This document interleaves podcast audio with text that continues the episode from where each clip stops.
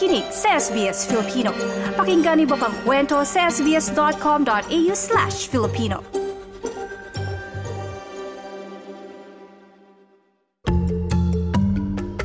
Trabaho, visa at iba pa.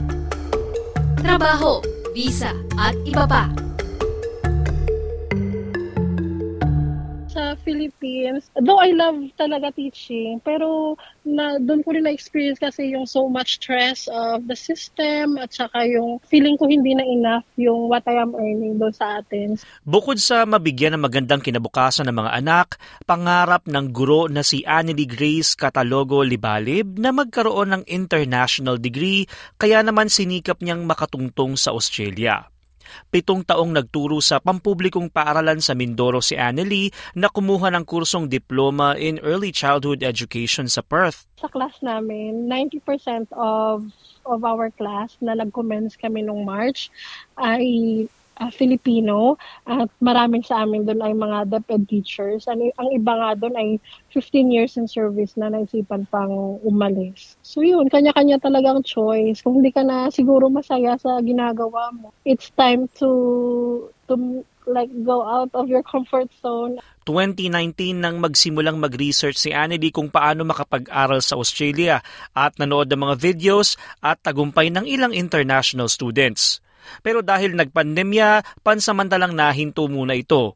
At Agosto 2022, nakapag-apply na siya ng tuluyan sa tulong ng isang agency na libre anyang konsultasyon at proseso. Bukod sa pamilya, aminadong nahirapan din siyang magpaalam sa mga estudyanteng napamahal na din sa kanya sobrang nalungkot ako nung umalis ako kasi ako kasing klaseng teacher, hindi ako yung teacher na yung kakatakutan ng estudyante.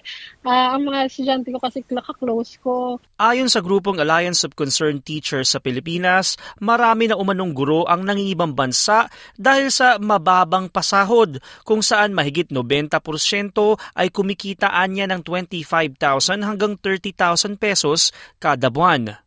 Sa panig naman ng gobyerno, kasama sa plano ng kagawaran ng edukasyon na magdagdag ng mga non-basic wage benefits at mag-hire ng mga bagong guro. Ito din ang nagtulak kay Annelie na humanap ng oportunidad sa ibang bansa kahit may mga pangamba sa kanyang edad na 40 anyos marami akong nababasa na na once you are 35 and up ay it's too risky unless you take masteral na masteral courses. So which is uh, very expensive talaga. So hindi ko siya afford. So I was lucky enough na uh, nung sinabi ko sa agent ko na gusto ko lang yung vet course which is um, much cheaper yung cost ng tuition compared sa masters. So, inaccept naman nila yung application ko. So, napakaswerte ko. Sa panayam ng SBS Filipino sa registered migration agent na nakabase sa Melbourne na si M. Tanag, wala naman anyang limitasyon sa edad ang pagkuha ng student visa. Pero kung may planong manirahan ng permanent sa Australia, dapat planuhing maigi dahil malaking bagay ang edad. 40 years old. Ang student visa walang ano, wala naman siyang age limit. Kaya lang you have to think na mag-aaral ka dito sa Australia ng minimum of 2 years. Pag natapos yun, ng edad mo, nasa 42, 43 years old ka na. Kung ikaw ay mag-skilled migration, um, whether it's employer-sponsored or independent, merong, uh, merong, merong age limit yun na dapat ang age mo is below 45. So, you need to be aware na meron kang very small window to apply for permanent residency. So, ibig sabihin, kung hindi ka makakapag-apply ng permanent visa bago ka mag-45, you will lose that chance. Payo din ni Ms. M. Tanag na kuhanin ng mga vocational and education training o VET course dahil karaniwang dalawang taon ito kumpara sa bachelor's degree na tatlong taon. Iginit din ito na para mag-qualify sa graduate visa, kailangan anya na may dalawang taon ang inaral mong kurso. Kapag pumili kayo ng kurso, piliin nyo yung mga courses na hindi ganun ka-competitive yung point system later on. Halimbawa, kasi kung pipili ka ng accounting, ang mga accountant napakataas ng points para ma-invite sila for um, skilled migration compared with halimbawa mga 3D occupations like carpenters, mechanics, welders, yung mga gano occupation kahit 65, 70 lang yung points mo, you can still get chance to get invited. Plus, mas employable. Kumbaga, mas madaling makahanap ng employer who will be willing to sponsor later on. Enero 2023 natanggap ni Annelie ang balitang naaprobahan na ang kanyang aplikasyon bilang international student. At Pebrero, lumapag na siya sa Perth, bitbit ang lakas ng loob at pananampalataya. Nagpasa ito agad ng aplikasyon sa trabaho pero isang buwan bago pinalad na matanggap sa isang kumpanya hindi talaga ako sinuwerte na makakuha kagad ng trabaho. Kagaya ng ibang pagdating dito, a day pa lang ay meron na kagad work. So ako, it took me one month before I I was hired sa sa first job ko. Pero hindi ko talaga sinukuan. Hindi ako nagkaroon ng yung, yung iba kasi nanghinaan na kagad ng loob na uwi na lang ganun. Lumaban, laban, laban lang hanggang na-hire ako sa isang work ko. And then, like, after two weeks, na-hired ako ulit sa pang second job ko. So, I was uh, very lucky. Maswerte din anya siya na makakuha ng trabaho na nakalinya na sa kanyang kurso na child care education. High school teacher noon sa Pilipinas si Annelie pero hindi na siya nahirapan dahil hilig talaga niyang pag-aalaga ng bata.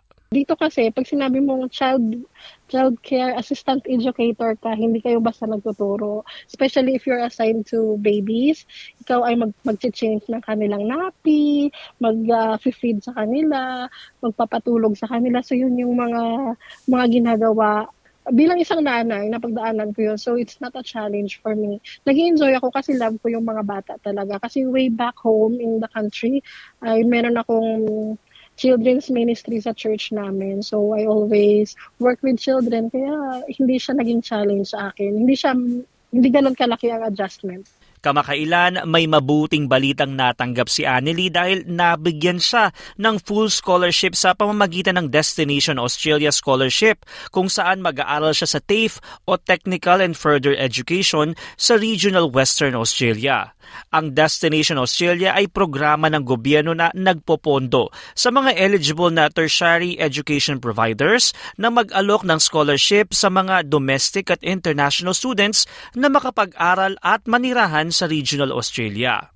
Pero kahit may scholarship, todo kayod pa rin si Annelie, lalo at bago maging epektibo ang 48 hours kada fortnight na limitasyon sa oras ng trabaho para sa mga international students. Actually, ngayon pa lang, since uh, unlimited pa, I'm working harder talaga para makasave na for for at least two terms ng aking tuition para hindi ako masyadong mahirapan. And based on my computation ha, kasi matipid naman akong tao, feeling ko kasya yung 48 hours per fortnight to pay for my uh, bills and tuition dito. Malaking pasalamat ni Annelie sa mga biyayang natatanggap pero aminadong may pagkakataon na napapagod at nilalabanan ng pangungulila sa pamilya. Nung ako ay natake ng pagka-homesick, sobrang iyak ko dahil syempre namimiss ko yung mga anak ko, yung asawa ko. Pero what I did, lagi lang ano, regularly nag-uwi, nakausap ko sila, may video call naman, nakausap ko yung mga bata, and then I pray.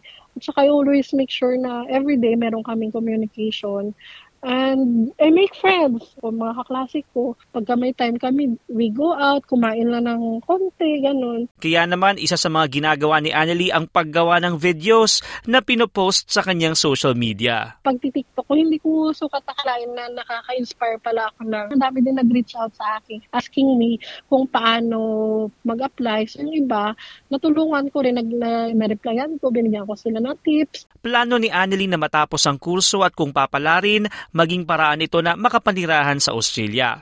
Isa pang opsyon anya ang makakuha ng kwalifikasyon na maging rehistradong guro sa bansa. Ano man ang maging oportunidad, gagawin niya itong hakbang para sa pangarap at pamilya. Ako si TJ Korea para sa SBS Filipino.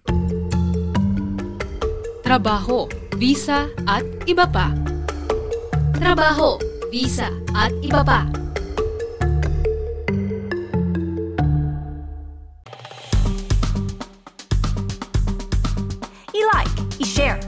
Mag-comment, sundan ang SBS Filipino sa Facebook.